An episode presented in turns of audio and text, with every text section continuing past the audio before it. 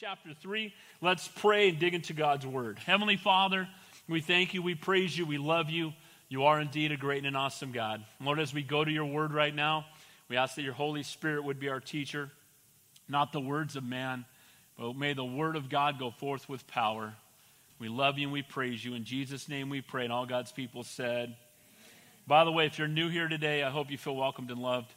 Here at Calvary Chapel, we just moved to this building not just a couple of months ago. And uh, there's only two churches in all of Calabasas. We happen to be one of them. But when you show up, we don't have church membership. You show up, you're part of the family. So we hope you feel like a part of the family. We hope you feel welcomed and loved. All right. Philippians chapter 3. So, by quick review, uh, Philippians, as we know, was written by the Apostle Paul while sitting in prison. Paul was awaiting his potential uh, execution. Uh, he was going to appear before Caesar Nero. We know that he's not actually going to die this time, but he's been in prison for four years. And he writes this letter to the church in Philippi. Part of the reason was there was some division within that local church that he had helped plant. He was the original pastor there. And now he's writing this letter back to them to encourage them and to remind them of who they are in Christ, to bring restoration between some of the Christians that were uh, at odds with each other. We'll see that next week in chapter 4. And he was also, amazingly enough, we all know this, you've been coming at all. What is the, the one word theme of this letter? What is it? Joy. It's joy. 19 times he used the word joy or rejoice. And so here's a man sitting in prison, knowing his life could end at any moment, and he sends a letter filled with joy. And guys, that's only possible if you have an eternal perspective. You know, you can't threaten us with heaven. Can I get an amen to that? Absent from the body, present with the Lord. And praise God for that. And so in chapter one, we saw having joy in spite of your circumstances. Too often, we allow our circumstances to determine whether we have joy or whether we walk around discouraged and depressed. Chapter two, it was joy in spite of people. We all have people in our life that can bring, uh, you know, take our joy away from us if we let them. And then now, as we got to chapter 3, we looked at the first 11 verses last week. Let's review those quickly. We talked about the title of the message, Rejoice in the Lord. And guys, we do have reasons to have joy, and then there are things that will rob us of our joy. And the three things in this chapter, we saw the first one last week, was a self righteous attitude. Uh, legalism will steal your joy. And what do I mean by legalism? Anytime you add to the cross of Calvary, you are preaching a false gospel. Can I get an amen? And there were people in Philippi that were telling the people in, in that church, in that city, that if they didn't add circumcision, if they didn't add some of the Old Testament law, that they were not really saved. And so Paul wrote to them to debate, not to debate it, but to correct it, to say, look, that's just not true. Jesus plus nothing equals salvation. And have you ever noticed that people that are self righteous tend not to have a lot of joy? Can I get an amen to that? You ever met anybody that's, that's legalistic and pointing fingers at everybody else and telling us all the other things we need to do to really walk with the Lord? So here's the definition of legalism it's when I take a personal conviction that I have and make it essential for your salvation. I have personal conviction that God has given me I, I have a personal conviction. I believe it's biblical for pastors. I don't drink alcohol, have nothing to do with it. Again, you can have a glass of wine with dinner. That's between you and the Lord. So if I got up here and said, if you drink alcohol, you're going to hell, that would be legalism. Can I get an amen to that? So the reality is, it's when I take my personal conviction, and we saw that they believed you still had to be circumcised, you still had to keep the law of Moses. So they were adding to the cross of Calvary, and he said that self righteous attitude can rob us of our joy. Guys, we're no longer under the law, we're under grace. Can I get an amen? Now, but we'll see this morning that while we are under grace, grace is freedom from sin, it's not freedom to sin. Amen? And we have two extremes. You have the legalist who walks around with all these 5,000 rules he says he's got to keep to earn heaven. And then you have people that are on the side of cheap grace, where, hey, I got the get out of hell free card. I can live however I want. It doesn't matter. Guys, we're called to be holy, for he is holy. We're called to obey his word, but we must never add to the cross of Calvary when it comes to the gospel. So last week he talked about who Jesus is. He's all knowing, he's almighty, he's holy, he's righteous, he's faithful, he's in control. We talked about what he's done for us. And in light of those things, guys, we should have joy. As believers, the things that get taken away from us in this life are all temporary and don't impact eternity, and we must not let those things take our joy.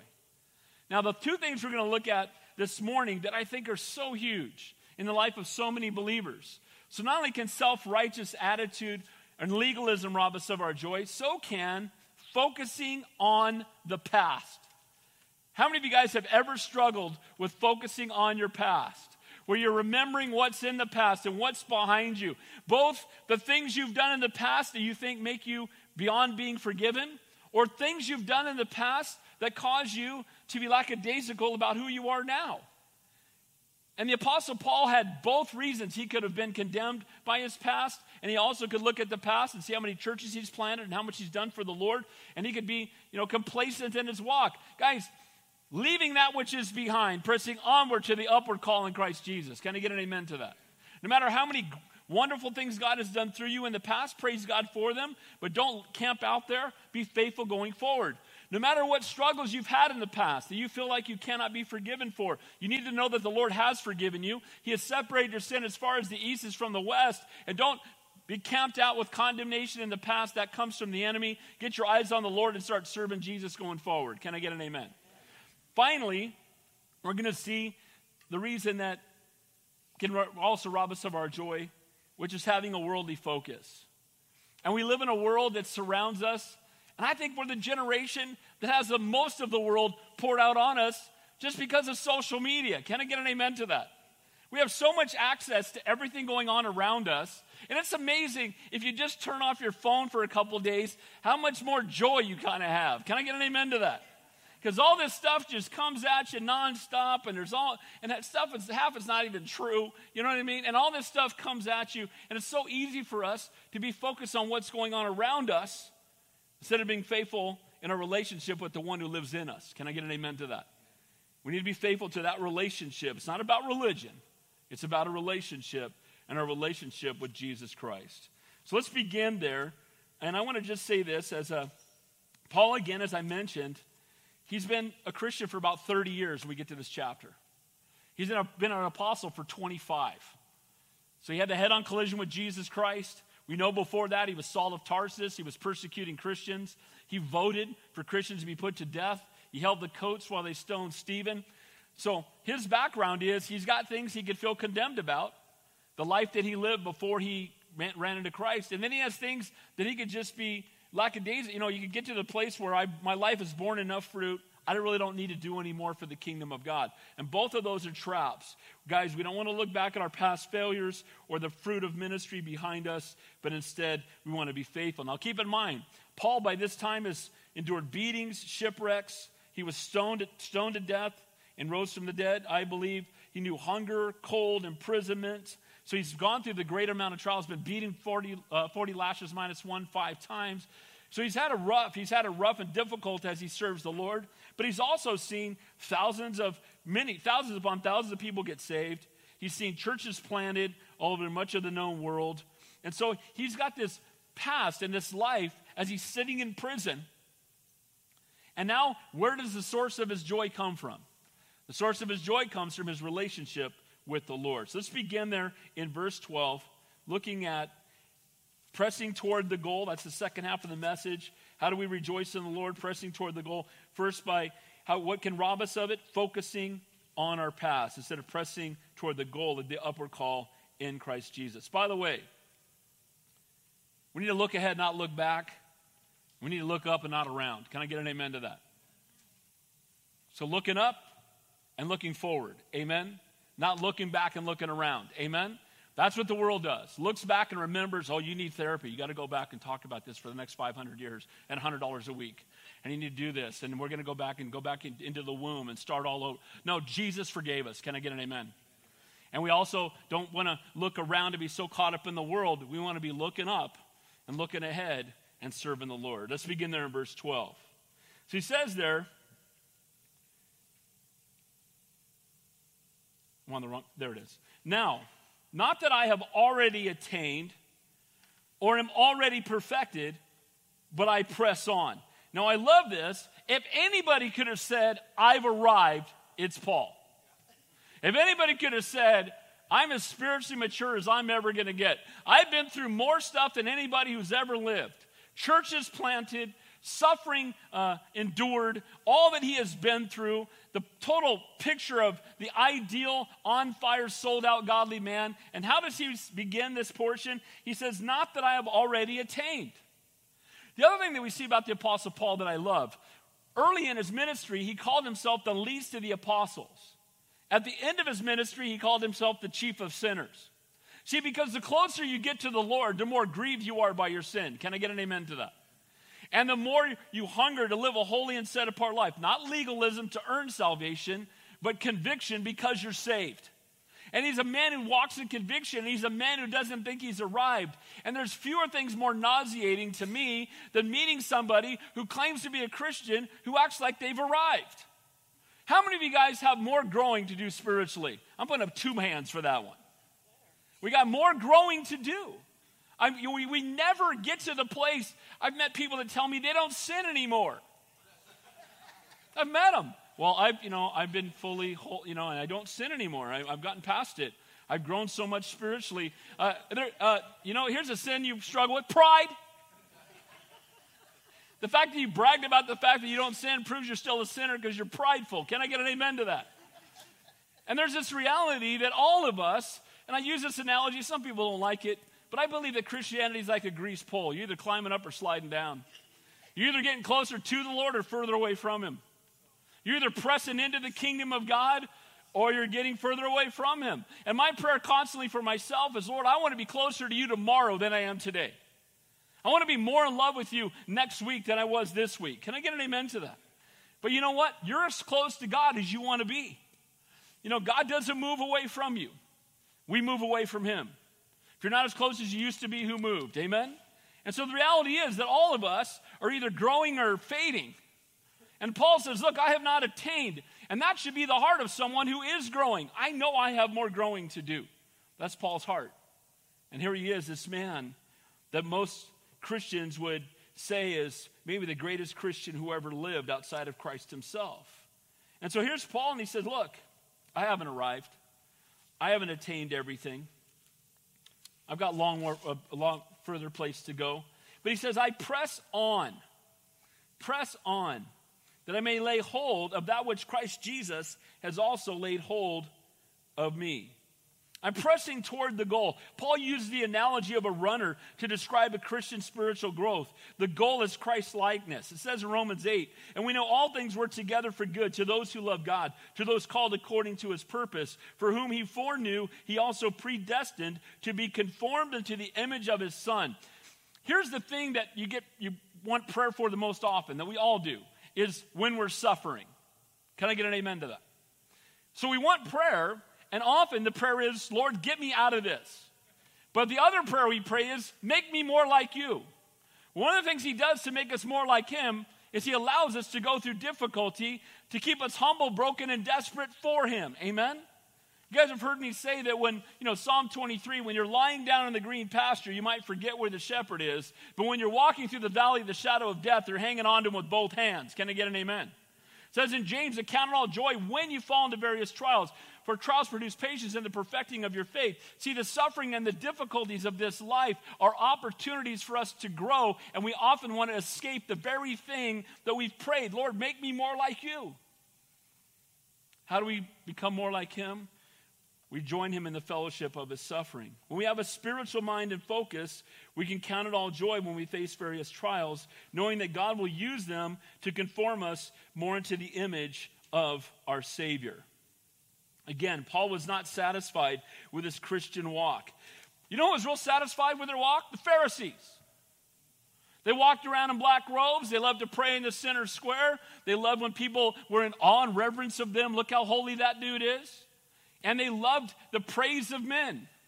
And then Jesus came along and addressed the Pharisees who thought they had made it, they thought they had attained it, who thought they were holy, and he called them a brood of vipers, called them a bunch of snakes.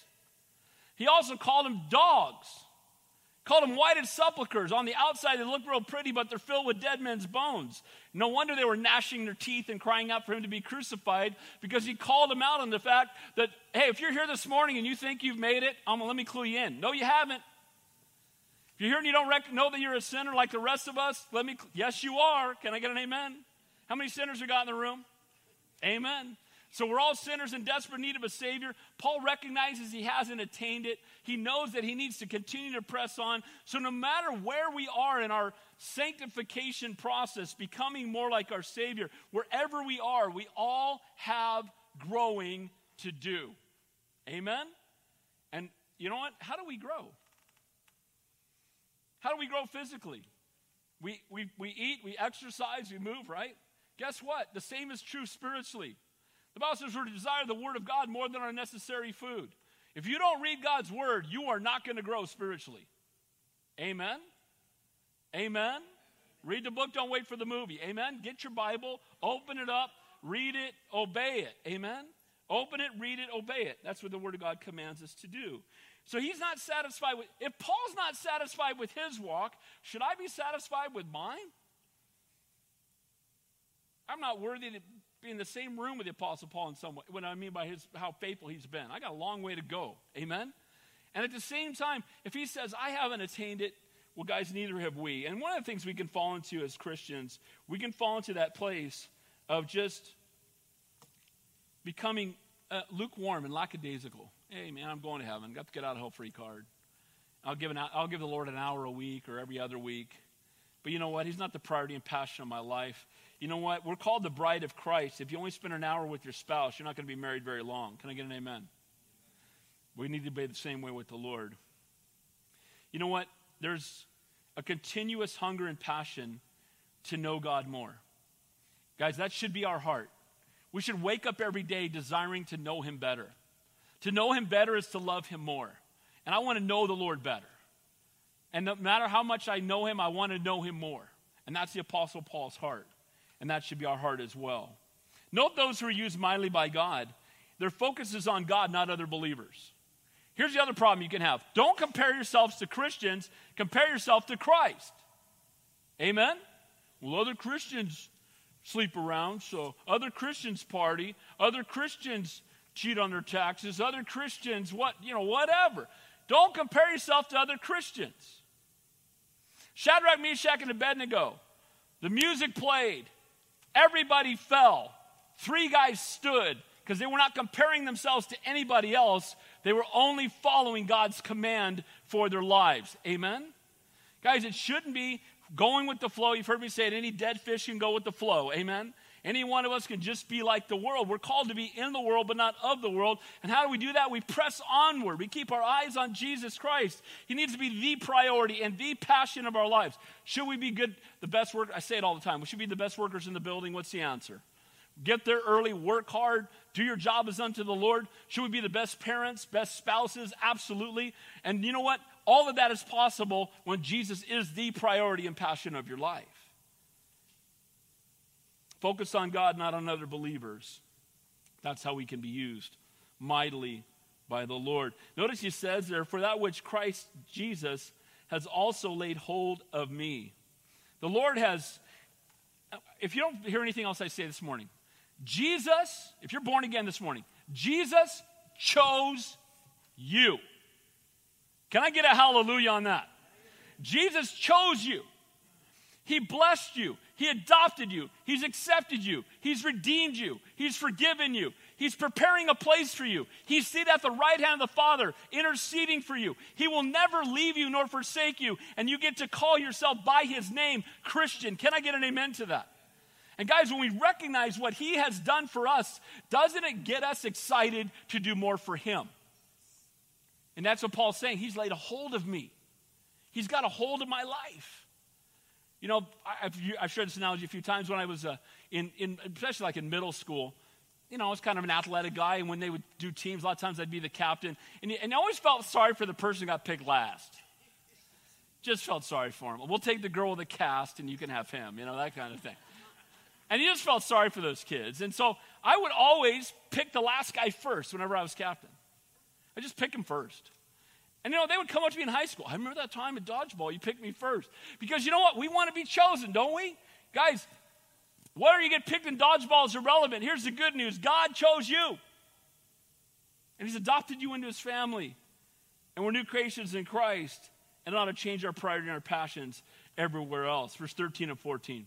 Brethren, I do not count myself to apprehended, but this one thing I do, forgetting those things which are behind and reaching forward to, toward those things which are ahead. I press toward the goal for the prize of the upward call of God in Christ Jesus. I love this. Paul narrows it down to one thing. Of all the things that Paul's doing in his life, all the difficulties he has suffered, as he desires to be more like Jesus, he says, This one thing I do. Become more like Jesus, to become molded more into his image. What do I do? He says, Forgetting those things which are behind. The word forgetting in Greek means to neglect, no longer caring for, forgotten, given over to oblivion. Those things in your past, and you know what? A lot of us walk around feeling like we can't have an impact on the future because of our past. Maybe some of you got things in your past that you wouldn't want anybody to know. God knows if you've asked Him to forgive you, He's forgiven you. Can I get an amen? The Bible says He separates your sin as far as the east is from the west. In the old covenant, they would have a scapegoat. They would confess their sins over it, and then they would send the goat out running, and it would run past people stationed in different places from the east to the west. And as the goat ran by, they would shout back that it's gone further and further and further away. And that goat would just keep running till it was out of sight. And it was go from east to the west. And then Jesus said, I've separated your sin as far as the east is from the west. Guys, he doesn't remember your sin anymore. So if you're condemned by it, that's not the Lord, that's the enemy. Can I get an amen to that? There is now, therefore, no condemnation for those who are in Christ Jesus. And I want to say this, please. I'm going to I'm going to insult some people or offend some people, but I, please know I'm doing this from a heart of love. You don't need to go to a secular psychologist or psychiatrist to have them help you in your walk with the Lord. Can I get an amen? They need Jesus. Walk not in the counsel of the ungodly. Amen? Now, I praise God. We have some people in our church that are counselors and are Christians. We need more of those. Can I get an amen? Because we want counsel from the Word of God, not the wisdom of dead atheists. Can I get an amen? Freud, Jung, dead atheists burning in hell don't know God, don't need their counsel. We need the Lord's. Oh, I just came to visit, and man, I had no idea this guy's crazy. But the reality is, that we continue to run to the world, and I have coworkers that have been counseling for 20 years. I'm like, how's that working out? We're new creations in Christ right now. Can I get an amen to that? Now, I'm not saying that there might not be a time to come together for counseling because you struggle with something. Let's pray about it. Let's give it to the Lord, but we don't need to re experience it over and over and over and over and over. Jesus paid for it on the cross. Can I get an amen to that? It's been paid for. Let's move forward in Christ. I say it a lot. When the enemy reminds you of your past, just remind him of his future. Amen. And don't become complacent or be crippled by your past. And that's exactly what Paul says. This one thing I do, I'm leaving it behind. We got to go forward in our walk with the Lord. We can be so bummed out about what we did, what we failed at in the past, or so, or so uh, filled up with the way God used us in the past that we cease to be desperate for God to use us in the future. And that's what the Apostle Paul is exhorting them. The world will tell you you need to go back to work through your issues and take inventory and talk it out and rehash it. And now, while indeed, again, we're impacted by our past and there are times of godly counsel and prayer for healing and forgiveness as Christians, there's no need, again, to be something we carry around and have anguish and bitterness over for a lifetime. If you're here this morning and you're carrying something like that, we want to pray for you. We want to encourage you. We want to love you and know that the Lord's forgiven you. As long as we continue to dwell on the past, we'll have a hard time going forward in our walk with the Lord.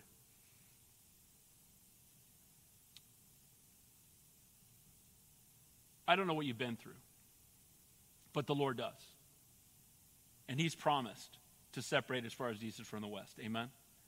He has, separ- he has promised to heal you, to forgive you, to make you a new creation in Christ. We need to trust God's word over our past memories. Amen? The Apostle Paul said this. And as much as you've done, most of you probably were not as bad as Saul of Tarsus. Can I get an amen? Because he was out killing Christians. He was zealous for the law and was an enemy of Christ. He held the coats while they stoned Stephen to death Can you imagine becoming a Christian and flashing back on the fact that you were holding coats when they stoned another Christian to death? Can you imagine becoming a Christian and flashing back on the times that you raised your hand to vote to have Christians executed? And now you are a Christian? Wouldn't that, you could see how you would walk around condemned. But God, by His grace, has given Paul the passion to say, This one thing I do, I don't look back there anymore. I'm pressing on. And I want to be used for His kingdom and for His glory. If anyone could have dwelt on his uh, past issues, again, it would have been Paul. But this one thing I do. And this applies not only with struggles, but also past victories. You know, being crippled by past difficulties is one thing, but becoming placed due to past victories. You know, Paul could have said, It's time for me to retire. 25 years an apostle, planted, you know, dozens of churches, thousands of people saved. Does, you know, God's using him to write the book we're reading this morning. Can I get an amen? And he's writing letters, and God's used him mightily. And it would be easy for someone to say, Well, I'm just going to rest. I've done enough. Can I clue you in? We've never done enough for the kingdom of God. We've never done enough. I'll be real transparent with you. I don't get it when pastors retire. I don't get it. What are you going to do instead? I don't understand that. So, as long as I'm physically able, I want to be like Pastor Chuck. He taught on an oxygen tank on Sunday and went to heaven on Tuesday. That's called finishing strong for Jesus. Can I get an amen to that? My dad was a pastor into his 80s, and I remember when we would talk on the phone, we'd always finish the conversation, let's finish strong for Jesus. And my dad finished strong. He was blind and he was still taking phone calls, uh, 1 800 line where people called him with questions about the Lord. And he's sharing Jesus over the phone. Guys, we want to finish strong for Jesus. Amen? We don't retire. We don't quit. We don't, I don't want to, I don't need a vacation home. I need a, a, another place to do ministry. Can I get an amen to that? And that's the Apostle Paul's heart. He's not crippled by the past or complacent because of it. I don't use a lot of secular things, but I love this. Um, when Cortez landed at Veracruz in 1519 to begin his conquest of Mexico with a force of only 700 men, he did something kind of radical. Who knows what he did? What did he do? He burned his ships. You want to make sure nobody goes back? Burn the ships. They had 11 ships. I can imagine they're napping. They wake up in the morning and all the ships are on fire and they've just landed on this new land. That's a good way to say, we ain't going back, we're going forward. Amen? And some of us as Christians, we need to burn the ships. The stuff that's behind us, that overwhelms us, that consumes us, set that thing on fire. The Lord's forgiven you, and have your mind and your focus one way, serving the Lord, pressing onward and upward to the call of Christ Jesus upon your life. Can I get an amen to that? Forgetting those things. It says in Colossians 3 2, one of my many favorite verses, set your mind on things above, not on things of the earth. So he's reaching forward. Again, look what it says I press toward the goal for the prize of the upward call. He's, the word there means to reach forward, making a concerted effort to draw near to God. The goal is Christ likeness here and now, and the prize is Christ likeness in heaven. The goal should be to be more like Jesus now, knowing that one day we will have new bodies and be with him in heaven forever, and I cannot wait for that day. The word upward call there means a heavenly calling. The prize is a, an award to the victor in games, a prize of heavenly reward for Christian character. Leaving that which is behind for the upward call in Christ Jesus, again in Christ, in knowing and loving and serving and following Him with reckless abandon, not rules and rituals. Guys, we're not becoming more religious, we're becoming more in love with Jesus. Does that make sense? More religious often means just more stiff and stoic and self righteous sometimes. Can I get an amen to that? I love what the word religion means. It just has got a new meaning now. The word religare, which is in the original language, which means to relink. So religion means to relink. It's relinking sinful man back to holy God. I love that. Do you want to use that word? I'm religious. But what, what does religion come to mean? A bunch of stoic, self righteous, fulfilling a bunch of rituals, and having little to no impact on the kingdom of God. Can I get an amen? So, guys, it's not about religion, it's about a relationship. Is Jesus Christ your best friend? Guys, leave behind whatever else has been the priority and passion in your life and make Jesus, uh, give him the position that he deserves. Verse 15 and 16. Therefore, let us As many as are mature, have this in mind. Have this mind. And if in anything you think otherwise, God will reveal even this to you. Nevertheless, to the degree we have already attained, let us walk by the same rule, let us be of the same mind. Paul's exhorting the spiritually mature believers in the Philippian church to be on the same team. He says, guys, as we press toward the Lord, we're going in the same direction. As we head in the same direction, we should be of the same mind. Amen? And you know what the enemy loves more than anything? When Christians are fighting with Christians. When we're debating over a secondary issue and we're not reaching out and ministering to people that need Jesus. I have a relative who's heavy in Reformed theology. And if you're Reformed theology, God bless you. We love you. We're glad you're here. But I disagree with you.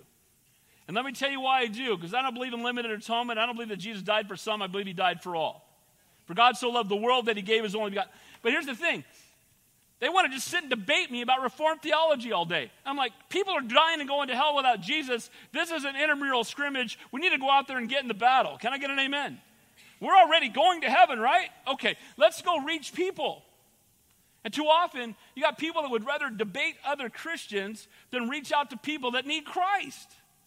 I'm excited about Saturate USA. I'm excited we're going to go to 11,000 plus doors and walk up to their door and hang something on their door. And I believe there's going to be some divine appointments waiting for us. Can I get an amen to that? There are going to be people in their driveway watering their lawn, and you're going to walk up to put something on their doorstep and then go, Hey, can I help you? Hey, it's just a gift from our church. Now, whatever they say next, divine appointment. Can I get an amen to that? There's going to be opportunities to be used for the Lord. And he's saying to the Philippian believers, and we'll see why in chapter 4, Euodia and Syntyche were two women, and they were part of groups that were battling with each other over non essentials. And he's letting them know, I want you on the same page. See, the church down the street is not our competition. There are brothers and sisters in Christ. Amen? It doesn't matter what boat they get in off the sinking ship as long as they get to shore. Can I get an amen to that? And so I'm as excited when someone gets saved at any church in town. I love the other pastors in the area. We, we pray for each other, we meet together. And you know what? I want to see the kingdom added to. And his whole point here is instead of trying to build your camp, be united with like minded believers. Guys, we have a common goal. We should all be running in the same direction toward the upward calling in Christ Jesus. And again, the race isn't against each other. Some people, when someone else falls, they feel better about themselves. Oh, he fell, I'm ahead of him. He's behind me now. I had a guy one time, a church, a pastor fell, and they're like, "Oh, I wonder if I wonder if they're going to be looking for a new pastor there. That's a lot bigger church than the one I pastor." Dude, you need to resign right now, right? Guys, our focus is not on achieving more in this world, but being used for the Lord and having a common goal and working together to reach people with the gospel of Jesus Christ. Again, we're not competing with each other. We're on the same team. When someone falls, it's not an opportunity to pass them up, it's an opportunity to pick them up. Can I get an amen to that? When somebody falls, it's not an opportunity to pass them up, it's an opportunity to pick them up. And that's what the body of Christ should do. It's been said that Christians are the only ones that shoot their wounded. And sometimes we do that. Somebody falls and people get legalistic and jump on them. And yeah, they may have done something that's horrendous and there's going to be consequences, but we also need to go love them enough to help them be restored in their relationship with the Lord. Can I get an amen to that? And that should be the body of Christ. And Paul is exhorting them. Spiritually mature means you don't quit or look back, but you keep moving forward in Christ. See, trials and temptations are both opportunity not just to fail, but opportunities to grow. And as you mature in your faith, every time a trial comes, every time a temptation comes, when you resist the devil, he flees from you and you grow spiritually. When a trial comes and you keep your eyes on Jesus, you come out the other side more on fire for the Lord than when the trial came. Can I get an amen to that? And that's all part of us growing, and sometimes we want to avoid the very things that help us to grow. It says in Proverbs 24, for a man, a just man falls seven times and rises up again, but the wicked shall fall into mischief.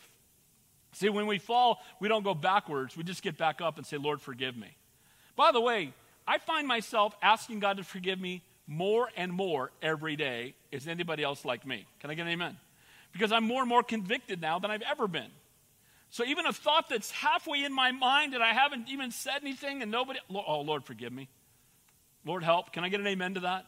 I want to walk in the center of your will. I want to be the man you've called me to be. I can't do this, Lord, without you. Pressing onward to the goal. So, number one of today's message, number two on your outline there, uh, three things that can rob us of our joy. We saw a self righteous attitude and then focusing on the past. Again, let's not focus on the past. Let's be faithful going toward the future. Second point how else can we be robbed of our joy? By having a worldly focus. Is this world a mess? Is the world a mess? They should just call the news the bad news. The evening, bad news, right? Because bad news is coming. Bad news, more bad news. And they're smiling with a, with a ball gown on while they're telling us all the bad news, right? And there's this mentality that takes place. And if we watch enough of that, it can be discouraging. But the reality is, praise God, we're in the world, but not of the world. We minister to the world, have no fellowship with it, and the world around us needs Jesus, and we shouldn't be surprised when people who don't know God act like they don't know God. Can I get an amen? So when people don't know God, act like they don't know God, we need to share the love of Christ with them. To let them come to know Jesus Christ for who he is, that their lives can be transformed. Look what he says there, beginning in verse 17. Brethren, join in following my example and note those who so walk as you have us for a pattern.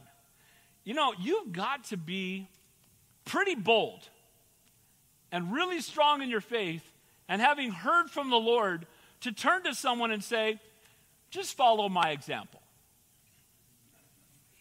That's the Apostle Paul just said. How many feel comfortable that you can get in front of a crowd and say, hey, everybody, just do what I do? Just videotape my life, and all of you watch it and do the same thing. Got any volunteers? Especially if we could videotape your thought process, right? Can you imagine?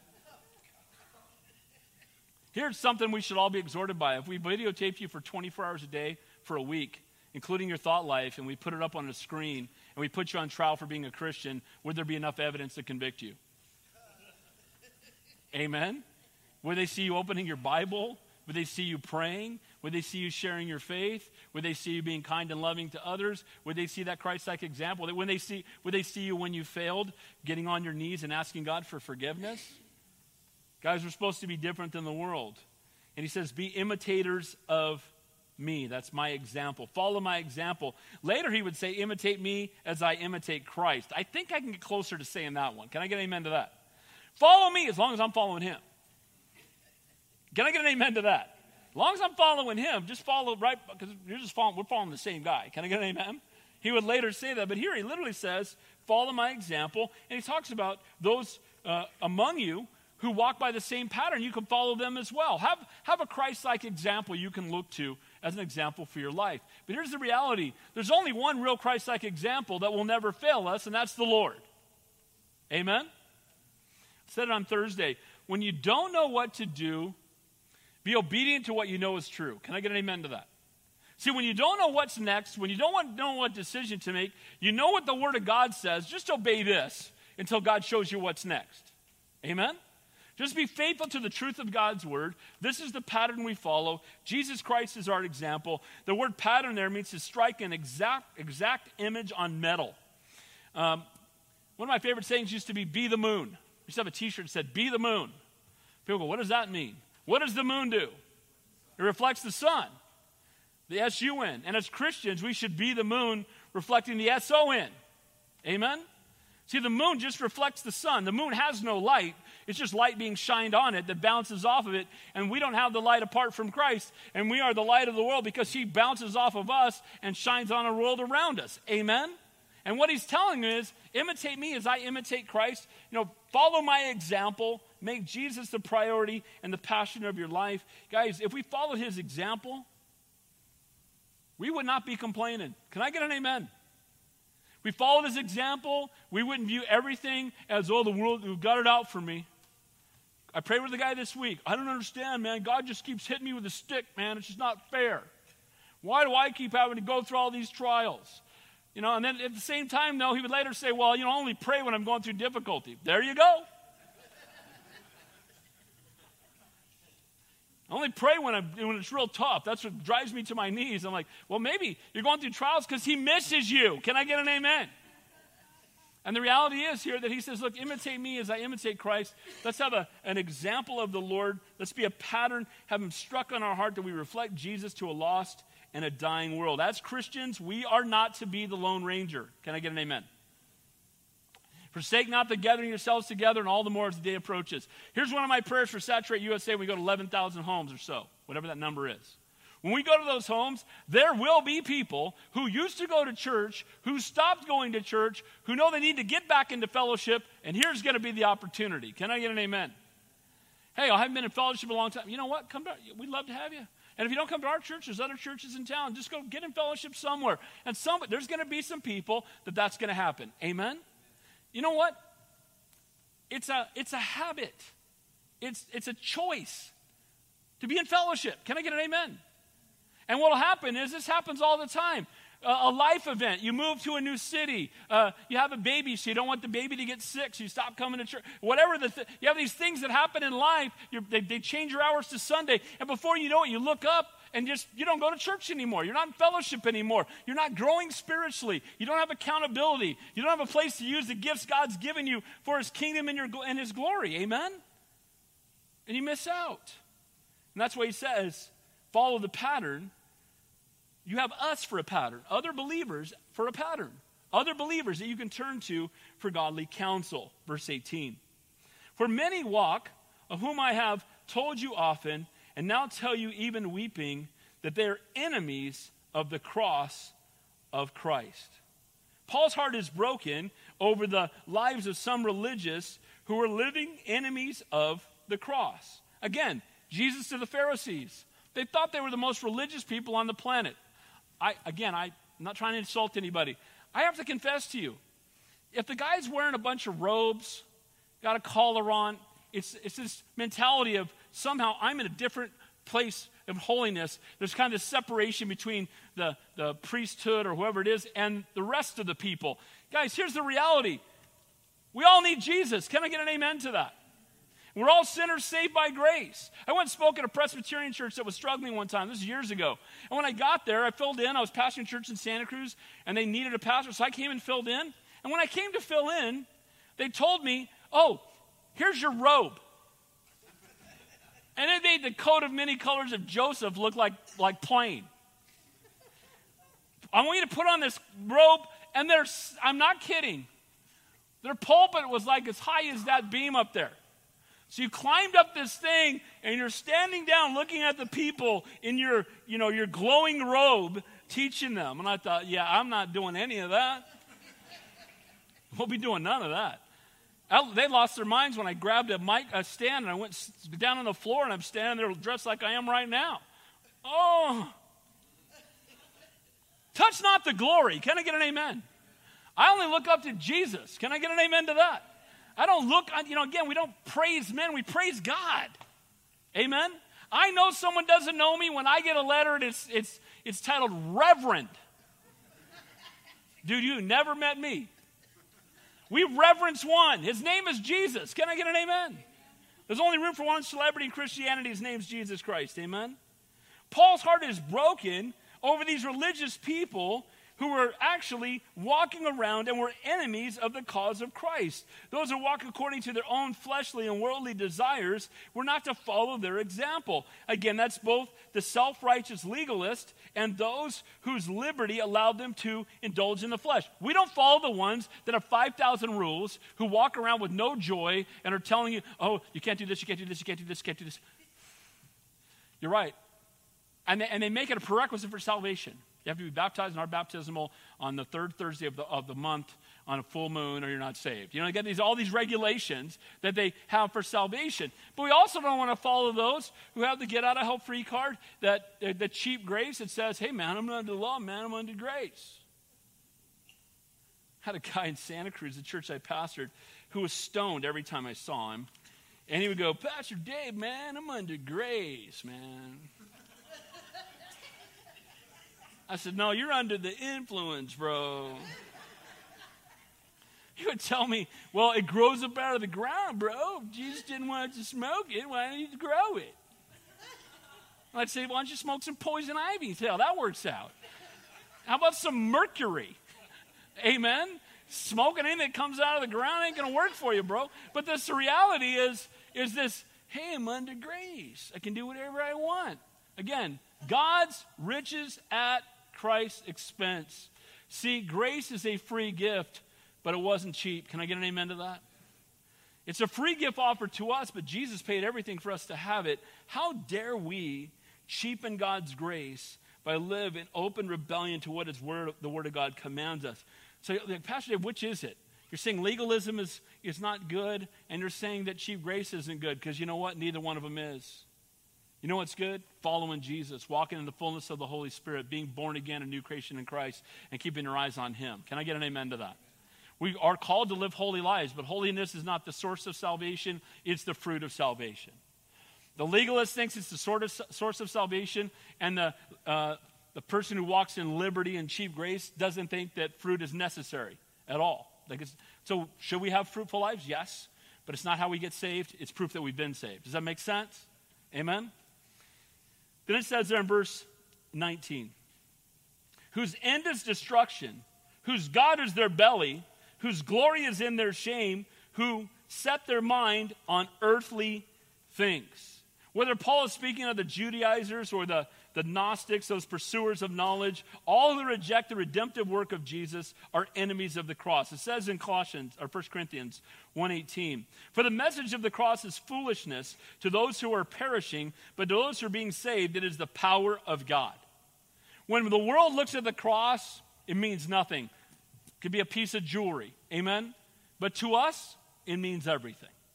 It's the greatest picture of love in all of human history. Notice that he says their end is destruction.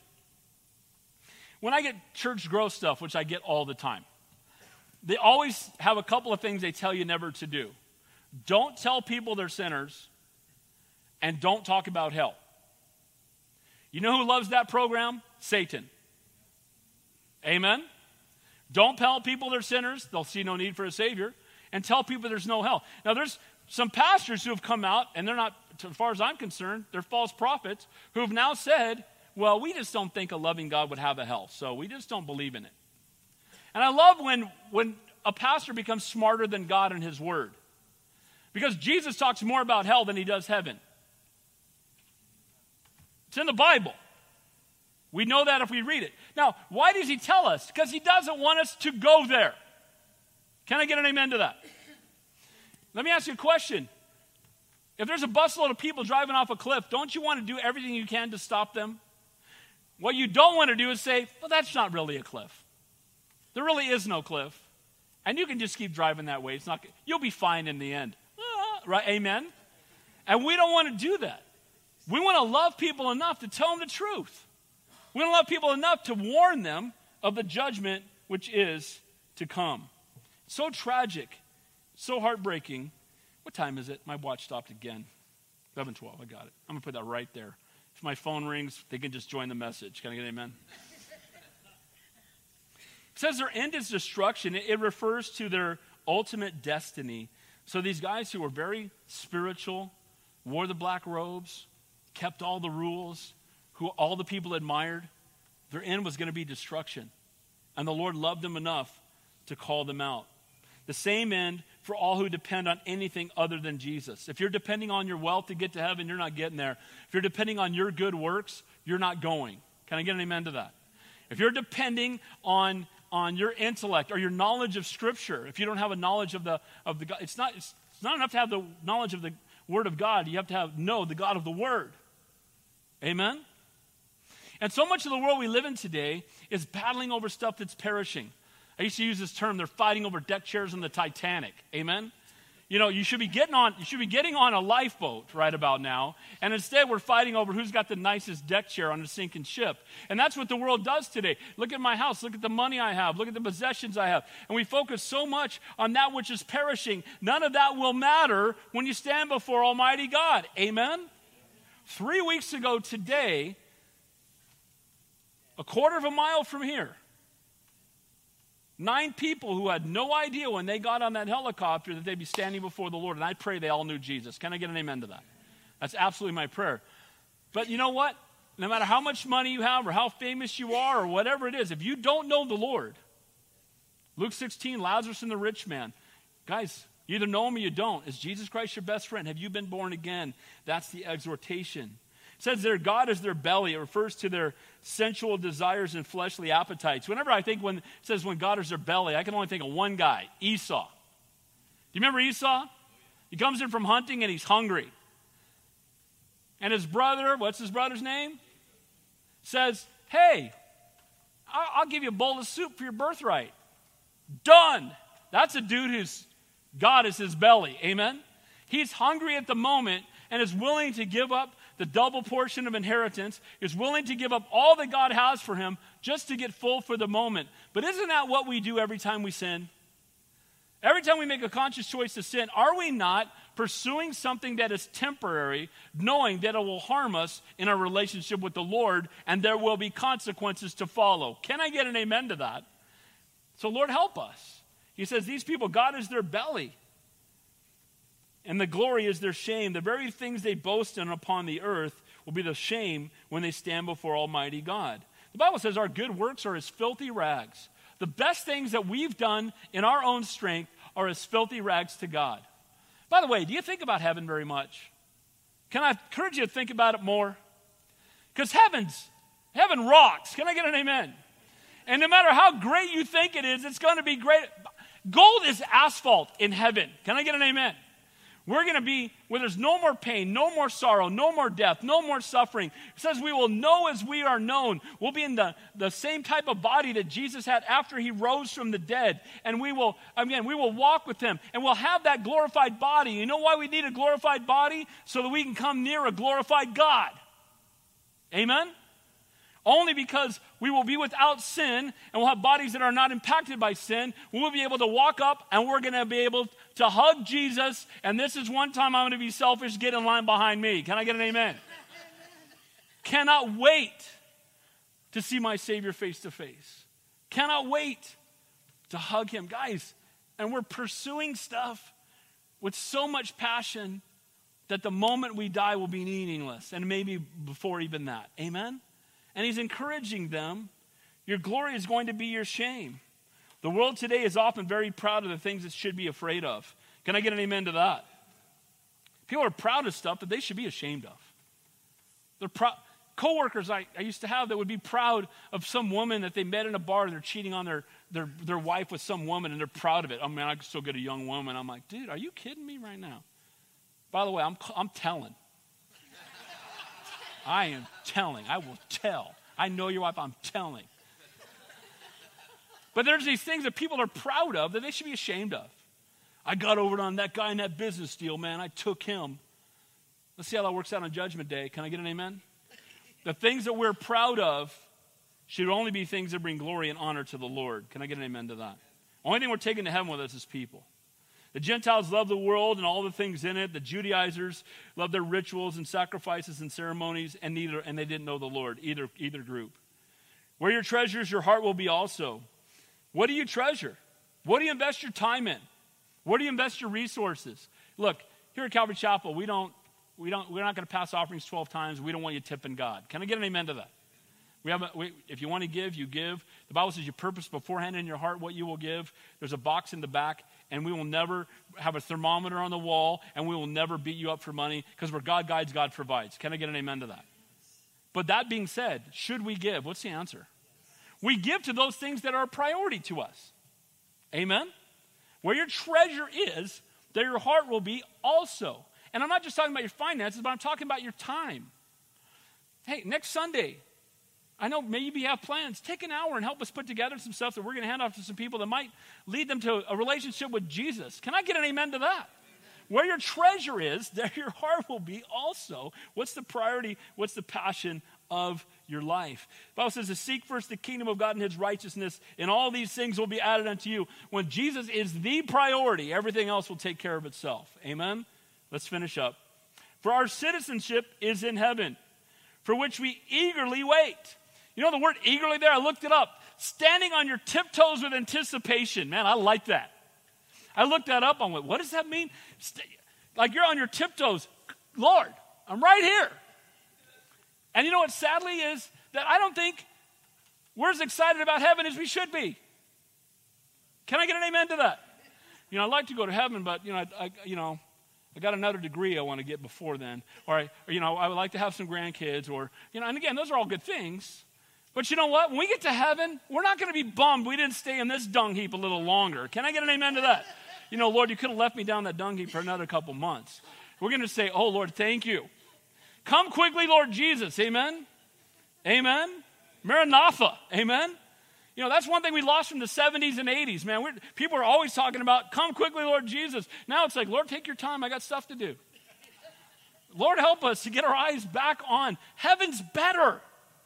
I want to see people go to heaven with us. Can I get an amen to that? Right now, we're just shoveling dirt. I got a bigger pile of dirt than you. Moving into a bigger pile of dirt. I got a gold pile of dirt. And it's, we act like the stuff that's so important when what really matters is eternity in heaven. Waiting patiently with great expectation, looking up. I love the song, I've Never Been More Homesick Than Now by MercyMe. Ever heard that song? He talks about his father dying and how heaven is just that much more precious to him. And you know what? I got more and more people I can't wait to see on that side of heaven. But as much as I can't wait to see parents and grandparents and family and friends that I love and people from churches I've pastored that I love, the one I'm most excited to see is Jesus. Can I get an amen? We're going to see Jesus, guys. Don't you want to live for him now? Amen? So good. Final verse. We eagerly wait for the Savior, the Lord Jesus Christ. Praise God. We wait for Jesus. Amen. Then it says, who will transform our lowly body that it may be conformed to his glorious body according to the working by which he is able even to subdue all things unto himself. I just mentioned this beforehand that Jesus is coming soon. There should be a sense of urgency. And when Jesus comes back, he will take these bodies and conform them into a glorious one. Who can say praise God for that? If you're not in pain right now, you're less than 30. Can I get an amen? We I, right now, both my elbows have tendonitis, both my shoulders. I might be having to have a, a rotator cuff surgery. I can barely pick. I, I, used to bench press almost 500 pounds, pounds, and I can barely pick up a cup. I'm falling apart. I'm getting squishy because I can't do anything. Amen. You know, and and praise God, we get to bury this tent. And how sad would it be if anybody in this room, if you spent your life savings on a tent that you're only going to use camping for a weekend? I'd be worried about you. Can I get an amen? Because you realize it's temporary and it's foolish to invest everything in something so temporary. Well, guess what? When we invest in this world, we're investing in a tent that's going to last for a weekend. We should be investing in the kingdom of God. Can I get an amen? Spending our time reaching people with the gospel, spending time reaching out to a lost and a dying world that so desperately needs Jesus. I can't wait to leave this earthly body behind. The word transform, as I finish up here, the word is where we get metamorphosis. It's to change to, uh, to the figure, uh, to transform it. When we are resurrected, we'll have a new body will have the same type of body that Jesus himself had after he was resurrected. In 1 John 3, it says, Beloved, now we are children of God. It was not appear, it, it has was not appeared as yet what we shall be. We know that when he appears, we shall be like him because we shall see him just as he is. So we can only be in his presence if we are like him. That's why there can be no sin in heaven. If you have one sin in heaven, you have earth part two. That's why Jesus died to pay the price for our sin so we can be made holy and perfect in Him, so we then can be in fellowship with the Lord and be in His presence. Can I get an amen to that? So, guys, we don't get in His presence because we earn it, we don't deserve it. He gives it to us because He loves us. And we're going to leave these vile, tainted, leaky tents behind. Thank you, Lord. The end of that verse says, according to the working by which he was able to subdue all things to himself, according to his great power, as all things are subject to him. You know, our God said, light, and there was light. He put the stars in the sky by speaking it into existence. We get all excited. We're so proud of ourselves. We got a satellite up, billions of dollars. Took us 30 years to do it, but we got one up there now. We're taking pictures of Mars. And our, and our God went, stars, Isn't that good? Isn't it good to know that He's on your side? Isn't it good to know that He is for you? Isn't it good to know the one that said, Light is and light was, never leaves you nor forsakes you? What a great and awesome God we serve. Amen? According to the great power, as all things are subject to him, he created the stars, the heavens. All creation is held in his hand. The same power that created all things is the same power that holds us together and will transform us into glorified bodies. The same, again, cool thoughts. A glorified body, a glimpse of the Mount of Transfiguration after Jesus was resurrected. And again, still identifiable. We're going to know each other, but it's going to be radically different. By the way, Jesus ate after his body was transformed. Hey, thank you, Jesus. Barbecues in heaven with no cholesterol. Thank you, Jesus. Rise, kill, and eat, it says in the Word of God. It, have you ever noticed every time they have sacrifice, it says it's sweet smelling aroma in God's presence? He likes to smell barbecue just like we do. Thank you, Lord. But just heaven's going to blow us away, you guys. And here's what breaks my heart is if anybody in this room who's been exposed to the truth of the gospel would spend eternity separated from Almighty God, it absolutely breaks my heart. I've been praying the last couple days for this morning that if anybody here didn't know the Lord, that they would not leave here without him. If you're here this morning and you've never given your life to Jesus Christ, let today be the day of salvation. Amen. So, how do we rejoice? We are called to rejoice in the Lord. The three things that can rob us a self righteous attitude, focusing on the past, or having a worldly focus. Guys, the creator of the universe loves you. He created in his image. He loves you so much he'd rather die than live without you. Let's pray. Heavenly Father, we come before you. We thank you for your love and your grace and your infinite mercy. And I pray, Lord, that we would not be so earthly minded that we're no heavenly good. I pray, Lord, that our priority and our passion would be your kingdom and your glory. Lord, I pray that we would not be so focused on the past that it keeps us from being useful today and in the future. May our treasure, may our heart be, treasure be with you and with your kingdom and for your glory.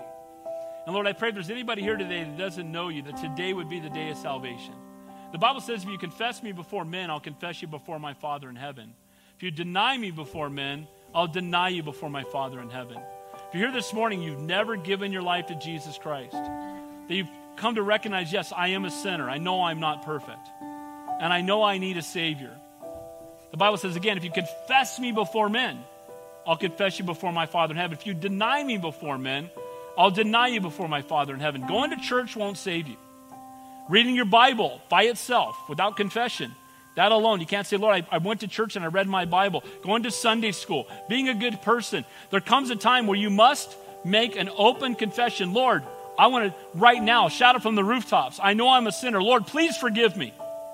That's your heart this morning. I just want you to confess it now by just raising your hand, saying, you know what, it's time. I need to respond. I've been putting it off long enough. I want to know for sure when I leave here today that I have the promise of eternal life. If that's your heart this morning, just raise your hand right where you are. I want to pray with you. Don't worry about anybody else.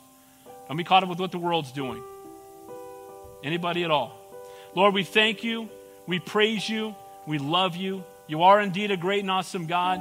To you alone be all the glory, all the praise, and all the honor.